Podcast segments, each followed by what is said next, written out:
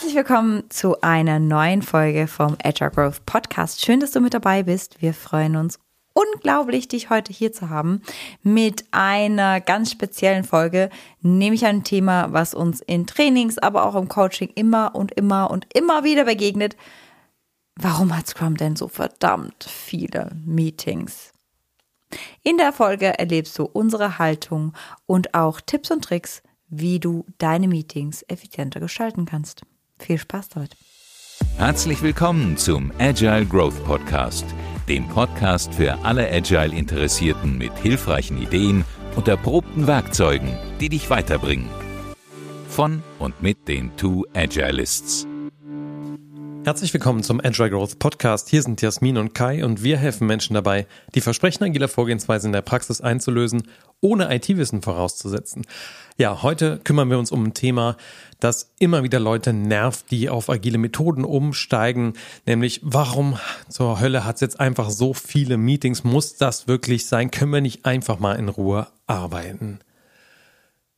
Okay, nachvollziehbar im Sinne von was fühlt sich denn am wertschöpfendsten an? Was macht einem denn am meisten Spaß? Also, ich war ja auch lange Softwareentwickler. Klar, wenn man natürlich was programmiert hat, was funktioniert. Also die Sachen, wo man wirklich konkrete Probleme für einen Anwender lösen kann und dann vielleicht auch noch eleganter Code entsteht. Oder entsprechend, wenn du in einem anders gelagerten Scrum-Team drin bist, nicht programmierst, sondern wenn du halt ein ganz konkretes Stück Produkt erschaffst. Das fühlt sich doch eigentlich irgendwie am besten an. Und wenn wir ehrlich sind, dafür sind wir doch eigentlich da, oder?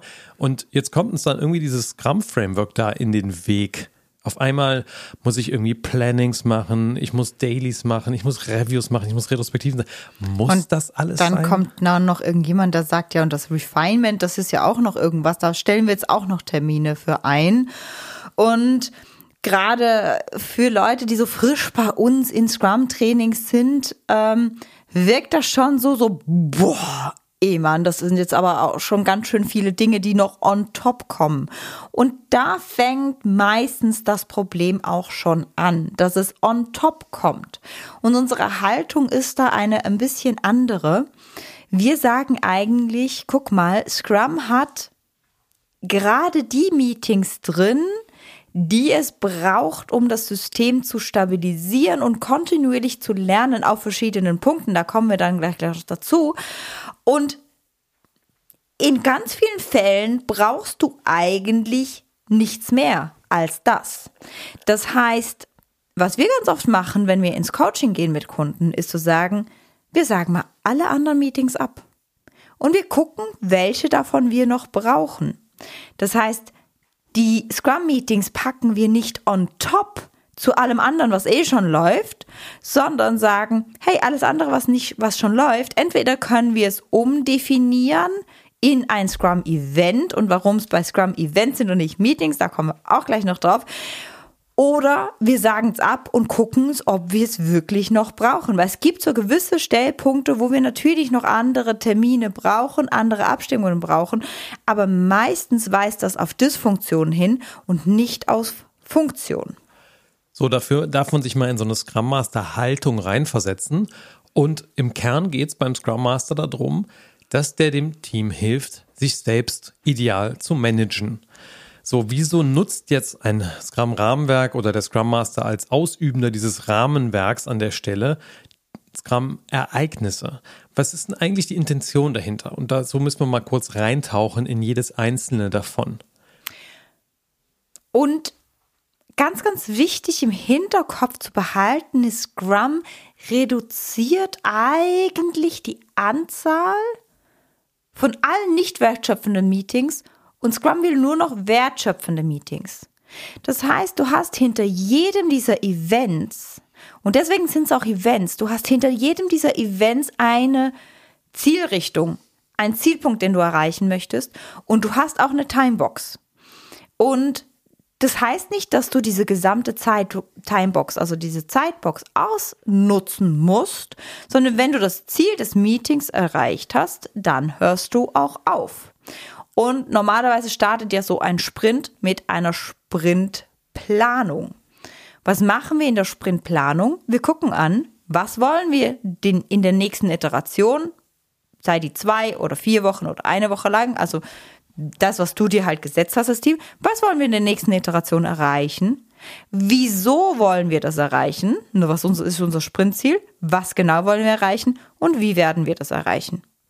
Und ich habe Scrum Teams kennengelernt, wenn sie sich gut kennen, ihr Backlog gut kennen, irgendwie die Zielrichtung gut kennen. Das heißt, wenn der Product Owner wirklich viel Vorarbeit gemacht hat, mit dem Team zusammen natürlich, dann kann so eine Planung in fünf bis zehn Minuten durch sein. Hä? Okay, das wäre sehr sportlich. Hatte ich auch schon.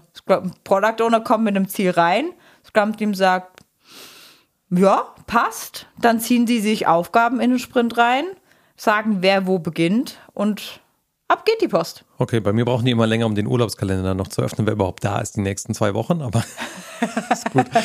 Okay, also, ähm, und ich habe auch schon ein Team gesehen, das waren auch, ich glaube, acht Leute da drin, die haben einen Monatssprint geplant in 45 Minuten. Also, das geht natürlich nur, wenn wir von sowas sprechen, wenn man entsprechend viel Refinement gemacht hat, also das Product Backlog wirklich gut vorbereitet worden ist und das Team eingeschwungen ist, dann kann man das auch mal zügig durchziehen. Bei den allermeisten Fällen wird das wahrscheinlich länger dauern, aber bei der grundsätzlichen Frage, macht es irgendwie Sinn, seine Arbeit zu planen und Aufgaben als Team irgendwie zu verteilen auf die verschiedenen Köpfe, die da sind? Ja, natürlich. So, also deswegen gibt es eine Sprintplanung, da plant man, umso besser die vorbereitet ist, geht das ziemlich zügig. So, und wenn man das dann geplant hat, dann kann man sich dann noch jeden Tag treffen und mal den Fortschritt in Bezug auf das Sprintziel bewerten.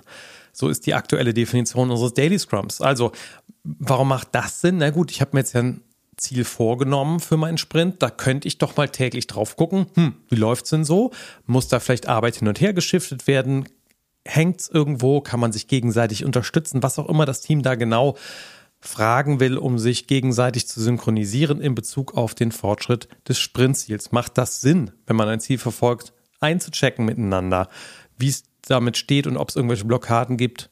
Ja. Das heißt, wofür sind die Planung und auch das Daily Scrum da? Die sind beide dafür da, dass wir uns auf die wichtigsten Aufgaben konzentrieren, auf die 20 Prozent, was 80 Prozent des Erfolgs ausmacht, wenn wir das Pareto-Prinzip nehmen. Die sind dazu da, dass wir uns synchronisieren, gucken, haben wir gerade den richtigen Plan für die nächsten 24 Stunden? Wer muss denn jetzt mit wem zusammenarbeiten? Haben wir Hindernisse, die wir beseitigen können und uns da kontinuierlich auf dem Weg zu unserem Ziel einfach abstimmen und das macht in den allermeisten Fällen Sinn und ist jetzt nicht unbedingt Overhead, sondern gut funktionierende Teams machen das meistens und haben das auch schon vor Scrum gemacht und haben es vielleicht anders genannt als Daily Scrum, sondern irgendein Sync. Und wir in der Firma gehen meistens zusammen einen Kaffee trinken. Also wir haben Kaffee unten, wir latschen da runter, synken uns in dieser Zeit, bestellen unseren Kaffee, ähm, schlürfen den und kommen wieder hoch. Ist mittlerweile unser Daily Scrum geworden, weil wir gemerkt haben, ey, wir können auch noch mal ein Daily machen, das wir Daily nennen, aber im Prinzip ist das unsere Abstimmung. So, und da reichen auch 15 Minuten. Ja. Bei einem guten Daily bleiben danach noch kleine Trauben von Leuten stehen oder wenn es ein digitales ist, bleiben vielleicht in einem Breakout-Room oder machen danach einfach einen separaten Call auf.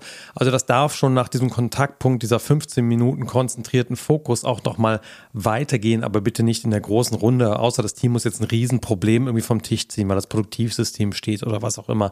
Ja, dann kann das mal ausarten. Aber im Schnitt, weil ansonsten habe ich auch keine Lust, das täglich zu machen. Ja, wenn das zu lange dauert und ausufert, aber auch dafür gibt es ja einen Scrum Master, der da unterstützt unterstützend wirken kann, dass das eingeschwungen ist und bei den allermeisten Teams, mit denen wir arbeiten, ist das auch kein Thema mehr nach dem 13. Daily. Und genau, also was sind da Dysfunktionen, die vorkommen können, ähm, dass ihr nicht ein Team seid? Also, dass die anderen nicht interessiert, was du machst weil du etwas machst, wofür nur du verantwortlich bist und auch nur du machen kannst. Oder der Hans Walter macht irgendetwas und er erzählt von dem, was er macht und alle anderen gucken sich äh, die Füße oder die E-Mails oder irgendwas an. Ja, dann ufern meistens Daily Scrums aus, weil jeder irgendwie jeden versucht in den Kontext einzubeziehen, der völlig irrelevant für den anderen ist. Ähm, das heißt, Daily Scrums und auch die Planung macht dann Sinn, wenn wir wirklich als Team zusammenarbeiten, wenn wir voneinander abhängig sind, um, um unser Ziel zu erreichen.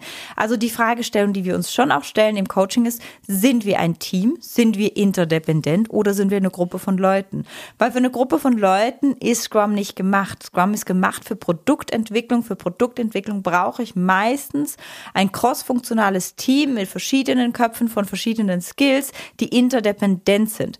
Was wir jetzt ganz oft gelernt haben früher ist, aber gut, wenn der Hans Walter doch Marketing kann, dann macht er auch nur Marketing. Und dann habe ich so, so kleine Silo-Denken und dann habe ich im Prinzip Mini-Wasserfalls in Sprintform. Das ist nicht der Sinn von Scrum, sondern der Sinn davon ist schon, du hast eine Hauptspezialisierung, aber macht so Ärmchen links und rechts, damit man halt interdependent ist und sich auch unterstützen kann. Und dann machen Daily Scrums und Planung, so wie sie sind, definitiv Sinn. Weil, also, nur wenn jeder nur so seins macht, dann könnte ja auch eine Person von einem zu anderen laufen und einfach sagen, okay, gut, mal die nächsten vier Wochen machst du das, musst du eigentlich gar nicht mit den anderen reden, weil es ja deine eigene Aufgabe. So, das kann eine Dysfunktion sein, wieso auch ein Daily Scrum dann viel zu lange geht oder einfach brutal langweilig ist.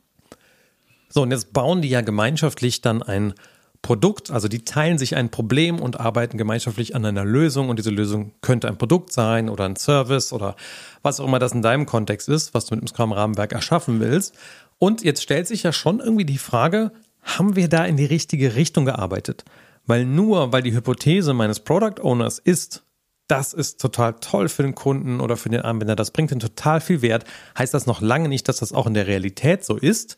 Ansonsten wäre ja auch jedes Startup erfolgreich, wo sich der Gründer denkt, boah, ist das eine gute Idee, das müssen wir unbedingt auf den Markt rausschieben. Und dann, naja, ihr wisst selber, wie viele Startups entsprechend platt gehen. Dementsprechend braucht man noch ein Ereignis, zumindest dann, wenn man nicht in den eigenen Luft Schlössern schweben will, sondern die harte Realität kennenlernen möchte. Ach, die nämlich, möchte ich lieber nicht kennenlernen. ja, also. Ich finde meinen Luftschloss ganz schön. Ja, die Luftschlösser sind toll. Also ich meine auch gerade, wenn ich in einem ganz großen Unternehmen bin, wo vielleicht auch ganz viel Umsatz über alte Produkte kommt und man gar nicht so viele finanzielle Sorgen hat, dann kann man sich natürlich auch in Luftschlössern verkünsteln. Aber für diejenigen, die wirklich auch einen Impact haben wollen, die eine Wirkung da draußen haben wollen und nicht nur ihre eigenen Luftschlösser verfolgen wollen für ein paar Monate, für die müsste man natürlich schon mal diesen Regelkreis schließen und die Frage stellen, war das jetzt ein Schritt in die richtige Richtung? Und wenn ich den richtig schließen will, diesen Regelkreis, dann brauche ich dazu echte Anwender. Und das ist natürlich schon auch wieder herausfordernd, weil wie weit bist du weg von deinen Anwendern in deinem Team? Weißt du, wer das ist, kommst du an die Leute ran, sind da drei Abteilungen dazwischen geschaltet, da kannst du eine beliebige Distanz geben zu den Kunden. Aber die Scrum-Idee ist eben, die, die das Zeug nachher brauchen, sind diejenigen, die sagen können, ob das ein Schritt in die richtige Richtung war. Und deswegen müssen wir die jeden Sprint treffen.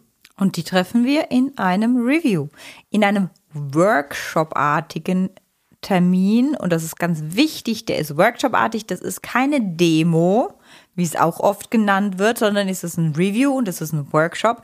Am besten benutzen deine Anwender, was auch immer du gemacht hast in diesem Sprint, klicken drin rum, versuchen das kaputt zu kriegen, versuchen, weiß auch nicht, wenn du in der Logistik arbeitest, eine Sendung anzulegen und zu verschiffen oder wenn du in der Bank arbeitest, ein Konto zu eröffnen oder was auch immer deine Anwendung kann, am besten die Nutzer benutzen das in deinem Review und geben dir laufend Feedback. Und das ist ein Skill, das du auch trainieren darfst als Team, nämlich den Nutzer zu fragen, was machst du gerade, was denkst du gerade, warum hast du jetzt da drauf geklickt, warum hast du nicht, also was hat dich dazu verleitet, Folgendes zu tun, was vermisst du noch, was würde jetzt dein Alltag erleichtern? Also, dass du diese ganzen Fragen stellst und natürlich, wenn du eine Antwort bekommst, dann auch nicht locker lässt, sondern die Folgefrage auch noch stellst.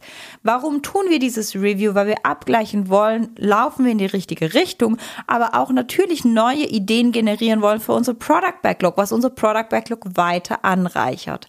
Das ist ein Teil dieses Reviews. Ein anderer Teil dieses Reviews, der auch meistens missachtet wird, ist, dass wir die Stakeholder einladen, weil Stakeholder haben ganz oft ein Bedürfnis, zu wissen, wie weit sind wir denn schon? Was steht noch alles auf? Was habt ihr vor? Was sind eure weiteren Hypothesen? Was bringt mir denn das im Business? Etc. Das heißt, diese ganzen Reporting-Geschichten können wir in diesem Workshop-artigen Termin natürlich auch machen und sagen, okay, guckt mal, folgendes ist noch in unserem Product Backlog. Das sind die nächsten Schritte, die wir uns gedacht haben. Sollte nichts anderes dazwischen kommen, wir nichts anderes lernen in einem Review, welche wir tun. Ähm, manchmal wollen Stakeholder auch so ganz verrückte Sachen wissen, wie Wann denkt ihr denn, das neue Release kommt? Oder wann denkt ihr, dass folgende Funktionalität drin ist? Und dann können wir auch sagen, guck mal, wenn wir mit folgendem Tempo wie jetzt gerade weiter unterwegs sind, dann denken wir, dass in den nächsten acht bis zehn Wochen äh, folgende Funktionalität drin ist. Wenn wir oder, oder, oder, oder, also, ne, solche Geschichten, die können wir im Review auch machen, weil wir da gemeinsam an unserem Backlog arbeiten. Natürlich hat der Product Owner die Hoheit über die Priorisierung, aber der holt sich ja Meinungen ein und das kann er im Review machen. Und auch die Stakeholder bekommen oft ein bisschen Realitätsbezug in so einem Review, wenn Sie einen Anwender haben, der das wirklich ausprobiert, der Meinung dazu gibt, der Stellung bezieht, weil auch Stakeholder leben ganz oft in Luftschlössern. Und wenn die nie mit dem Anwender konfrontiert sind und reden, dann bleibt das Luftschloss halt ein Luftschloss. Und dann kann ich gerade so Themen, die zum Beispiel auch einen Prozess verändern würden. Also wir machen irgendetwas, was für den Anwender zwar cool ist, aber natürlich der Prozess, in dem der Anwender arbeitet, verändern würde. Wenn ich da Stakeholder mit dabei habe, dann können die direkt irgendwie ins Gespräch gehen und gucken, ey, was heißt denn das jetzt für unsere Organisation? Wo ändern sich Prozesse? Wie ändern sich Prozesse? Wie denken wir, dass wir diese Prozesse dann ändern werden? Also was braucht es dafür? Das ist unser Review. Das heißt Zielsetzung, gucken, laufen wir mit dem Produkt in die richtige Richtung, aber auch Transparenz darüber zu schaffen. Wie sieht unser Backlog aus? Wie sehen unsere nächsten Ziele aus? Da gemeinsam dran zu arbeiten. Das ist also unser Touchpoint nach außen für dieses Team maßgeblich. Klar, es kann sein, dass im Refinement auch mal einzelne Leute wieder mit Fachabteilungen sprechen und Sachen klären, Anforderungen klären, das ist alles gut. Aber das Review ist der Haupt-Touchpoint für dieses Team nach außen in die weitere Umgebung und in den Kundendialog hinein.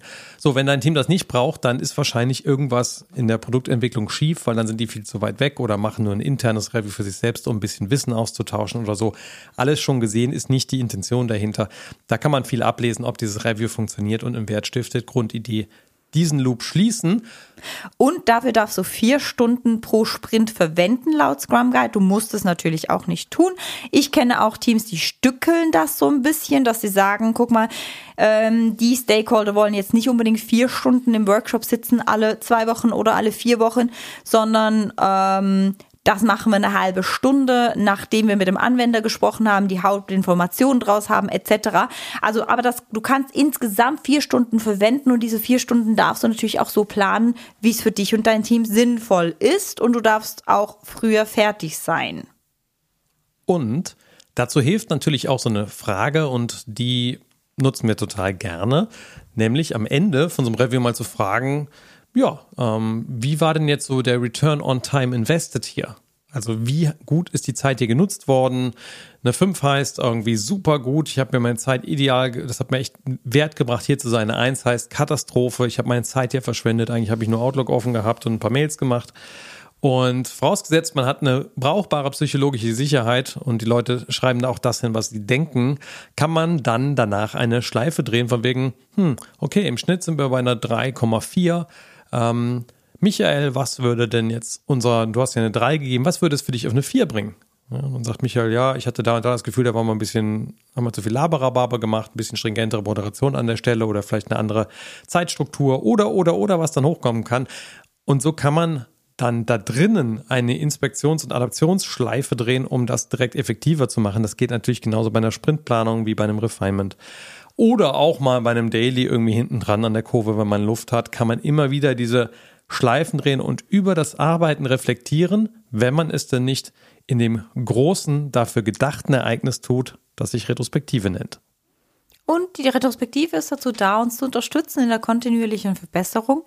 Also ich weiß nicht, wer von euch noch so Postmortems kennt. Nach dem Projekt machen wir Postmortem, gucken, was wir alles hätte besser machen können, schreiben das dann irgendwo hin, wo es bestimmt niemand mehr liest.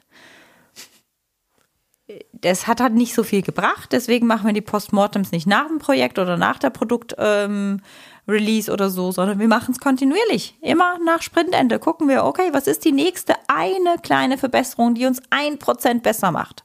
Und früher war in Scrum die Retrospektive gar nicht drin. Da kann man natürlich jetzt auch ein bisschen drüber streiten, denn eigentlich neigen gesunde Teams dazu, automatisch, wenn sie ein Problem identifizieren, sich zusammen zu hocken und etwas an ihrem Prozess oder den Aufgaben, Aufgaben zu optimieren. So, da aber ganz, ganz viele Teams trotzdem irgendwie einen dedizierten Raum dafür brauchen, um sich zusammenzuhocken und zu überlegen, wie es besser geht, ist das mittlerweile einfach institutionalisiert in Scrum, dass mindestens mal da der Draufblick geschieht und da eine Verbesserung stattfinden kann. Wenn du jetzt ein Team hast, das irgendwie mega gut ist da drin, die Dinge direkt bei den Hörnern zu packen und zu optimieren, kannst du dir vielleicht aus einer erweiterten Scrum-Perspektive schon mal die Frage stellen und wie viel Raum für Retrospektive braucht man denn dann noch, wenn wir da so proaktiv sind? Aus meiner Erfahrung, die allermeisten Teams profitieren von Retrospektiven, gerade wenn es verteilte Teams sind, die eben nicht so sich von Angesicht zu Angesicht sehen und dann direkt mal eine coole Lösung aus dem Ärmel schütteln können. Und mein oh, Bauchgefühl, nie meine Erfahrung sagt mir, also wirklich die High-Performance, High-Performance-Teams, die ich betreuen durfte, die haben in den Daily Scrums schon super viele Probleme aus dem Weg geräumt und in den Retrospektiven dann oft so gesagt, okay, und folgendes Problem kommt immer wieder. Wie können wir da jetzt eine Optimierung schaffen, die ähm, langfristig ist. Oder die, also ne, es geht einem ja meistens die Idee nicht aus, was man noch verbessern könnte. Das ist zumindest in meinem Leben, mir gehen die Ideen nicht aus. Ich bin unendlich dankbar für ein sehr, sehr geiles Leben, das ich leben darf. Und ich finde immer wieder Dinge, die ich doch noch verbessern darf oder kann oder wo ich hingucken darf. Und wirklich, wirklich, wirklich High-Performance-Teams, die gucken auch hin. Und die Retrospektive ist einfach ein sehr geschützter Rahmen, wo ich gemeinsam hingucken darf und mich kontinuierlich verbessern darf. Und dafür darf ich drei Stunden in einem Team, in einem Sprint verwenden. Ähm, das macht auch einfach, auch das macht ganz schön viel Sinn. Das ist Sägeschleifen, damit ich danach noch besser sägen kann. Und damit sind wir ja auch schon am Ende von den ganzen Events, die es gibt. Ich habe das mal zusammengerechnet. Wenn du überall die maximale Zeitbox ausnutzt, dann würdest du 20 Prozent deiner Sprintzeit in Terminen verbringen. Jetzt hat mal ein befreundeter äh, Coach von uns mal gesagt, guck mal, wenn du mit deiner Freundin oder mit deiner Frau in der Küche stehst und Gemüse schneidest, dann sagst du ja auch nicht, wir haben gerade ein Meeting, sondern du kochst. Es gehört halt genauso zum Kochen dazu, wie das Kochen an, an und für sich. Und so finde ich, ist es auch mit diesen Terminen. Also Arbeit muss halt geplant werden, Arbeit muss kontinuierlich überprüft werden wenn wir sagen, wir brauchen Selbstorganisation und kollektive Intelligenz, dann müssen wir einen Raum schaffen, wo Leute sich als Mensch sehen und selbst organisieren können und kollektive Intelligenz nutzen können, nämlich die Retrospektive. Und wenn wir in einem sehr komplexen Raum unterwegs sind, müssen wir auch immer wieder gucken, sind wir denn auf dem richtigen Weg, nämlich das Review. Und dann gibt es natürlich Umstände, die uns dazu bewegen, dass wir über diese Termine hinaus noch mehr Termine haben. Das könnte sein, dass ihr als Team gar nicht so unabhängig seid, wie das Scrum so vorgibt, weil Scrum ist gemacht, ein Produkt, ein Team, ein Product Owner. Und wenn du irgendwie anders unterwegs bist, dann braucht es aber Adaptionen, Anpassungen oder auch andere Dinge. Und Teams, die sehr unabhängig sind, sehr viel Abhängigkeiten haben, haben meistens dann noch Abstimmungsmeeting mit äh, Pontius und Pilatus irgendwie. Und das kann natürlich dann sich sehr wie Overhead anfühlen. Und da ist die Frage, wie orchestrieren wir das ganze System? Also eine Sache, die ganz viele Scrum-Teams machen, ist sich nach und nach unabhängig zu machen. Nach und nach immer mehr Skills, die sie sonst von Fremdteams konsumieren, ins eigene Team reinzuholen, damit sie unabhängig sind. Und da auch mal zu gucken, welche dieser Skills wollen wir wirklich reinholen und welche bleiben, wo bleiben wir abhängig und was ist dann der Preis, den wir für diese Abhängigkeit bezahlen. Weil der Preis, Skills reinzuholen, zahlt man auch. Also da muss man lernen, man muss vielleicht eine Stelle schaffen etc. Das ist auch ein Preis, den wir zahlen. Also die Unabhängigkeit kostet uns und die Abhängigkeit kostet uns. Und das muss man aufwägen. Wo gehen wir die Abhängigkeit ein und wo machen wir uns unabhängig? Aber wenn du ganz viele Meetings hast, ganz viele Abstimmungsrunden, kann es sein, dass du zu unabhängig bist als Team und dann darfst du dieses, dieses Gespräch führen. Da kann man noch viel tiefer reingucken, wenn man so in Richtung Team Topologies reinguckt, inwieweit man über eine API Sachen strukturieren, wegkapseln will, die dann irgendwie eine Abhängigkeit haben. Aber das geht in dieser Folge nicht darum. Und ein weiterer Aspekt, den wir noch haben, ist zum Beispiel, äh, dass man, wenn man nicht so strukturierte Ereignisse im Kalender hat, man ja auch immer wieder so Ad-Hoc-Meetings hat. Und auch die haben natürlich Transaktionskosten, dass man die aufsetzt, dass man zusammenfindet, wir haben das in Scrum einfach ritualisiert, sodass klar ist, man muss diese Kosten nicht regelmäßig aufbringen, alle wieder zusammenfinden zu lassen. Und selbst wenn es ein Ad-Hoc-Call ist, wo man mal das ganze Team irgendwie gerade anrufen würde, heißt das ja nicht, dass jeder direkt verfügbar ist. Der eine ist gerade in Kaffeepause, der andere ist noch in einem anderen Meeting und so weiter. Und bis sich das Team dann wieder findet, auch das kostet. Man darf das nicht vergessen, dass auch so ad-hoc ähm, organisierte Strukturen auch ihren Preis haben, den man sonst bezahlt. Was viele, viele Scrum-Teams machen, ist, dass sie zum Beispiel diese Dreiviertelstunde nach der Viertelstunde Daily Scrum explizit offen lassen, damit eben so ad hoc Dinge da passieren dürfen. Oder dass sie von drei bis vier oder so nachmittags nochmal so eine Ad-Hoc-Stunde haben, damit wir eben da nicht so viele Transaktionskosten haben und das auch wieder ritualisiert haben. Ein weiterer Dysfunktion, die uns ganz oft begegnet, die zu sehr vielen Terminen außerhalb dieser Scrum-Strukturen führen, ist, wenn der Product Owner nicht ermächtigt ist. Also, dass wir noch viele, viele Abstimmungsmeetings mit Kunden, mit Stakeholdern, mit äh, Steering-Komitees, mit Vorständen, mit bla bla bla Reporting-Strukturen und da nochmal ein Status-Meeting und hier nochmal ein Status-Update. Und gefühlt ist der Product Owner eigentlich nur Status am Updaten an verschiedensten Stellen und der ähm, Lead-Architekt im Team drin auch noch und so weiter und viele. Und das ähm, ist meistens der Fall, wenn der Product Owner nicht ermächtigt ist, Entscheidungen selber zu treffen. Also wenn ich eigentlich einen Durchlauferhitzer habe statt eines Product Owners. oh, das, das klingt hart. Aber ja, ich weiß, was du meinst. Ne? Also ja, meine, das ist mega hart. Aber also und es gibt so eine 50 Shades of Product Ownership da drin. Ähm, Im schlimmsten Fall Durchlauferhitzer. Im besten Fall muss er sich vielleicht irgendwie nochmal rückversichern. Das ist natürlich fein. Aber eine, eine Anforderungswärmepumpe. Nee, weiß ich nicht. Also jemand, also wenn das sein Job ist, jetzt da Anforderungen zusammenzusammeln und die für das Team nochmal runterzubrechen, dann darf man die Frage stellen, ob das das Effektivste für das eigene Unternehmen ist. Vielleicht ist das das, wo ihr gerade steht. Vielleicht ist es auch das, wie du deinen Job bisher verstanden hast. Man müsste da nochmal ein bisschen differenzierter reingucken. Bitte versteht das nicht als eine Respektlosigkeit, sondern einfach so als ein, ein augenzwinkernden Kommentar unsererseits, dass man schon auch drüber nachdenken darf, auf welcher Ebene betreibt man Product Ownership. Wir haben da schon mal in unserer ähm, was ist eigentlich ein Product Owner Folge drüber gesprochen, die verlinken wir hier noch in den Show Notes.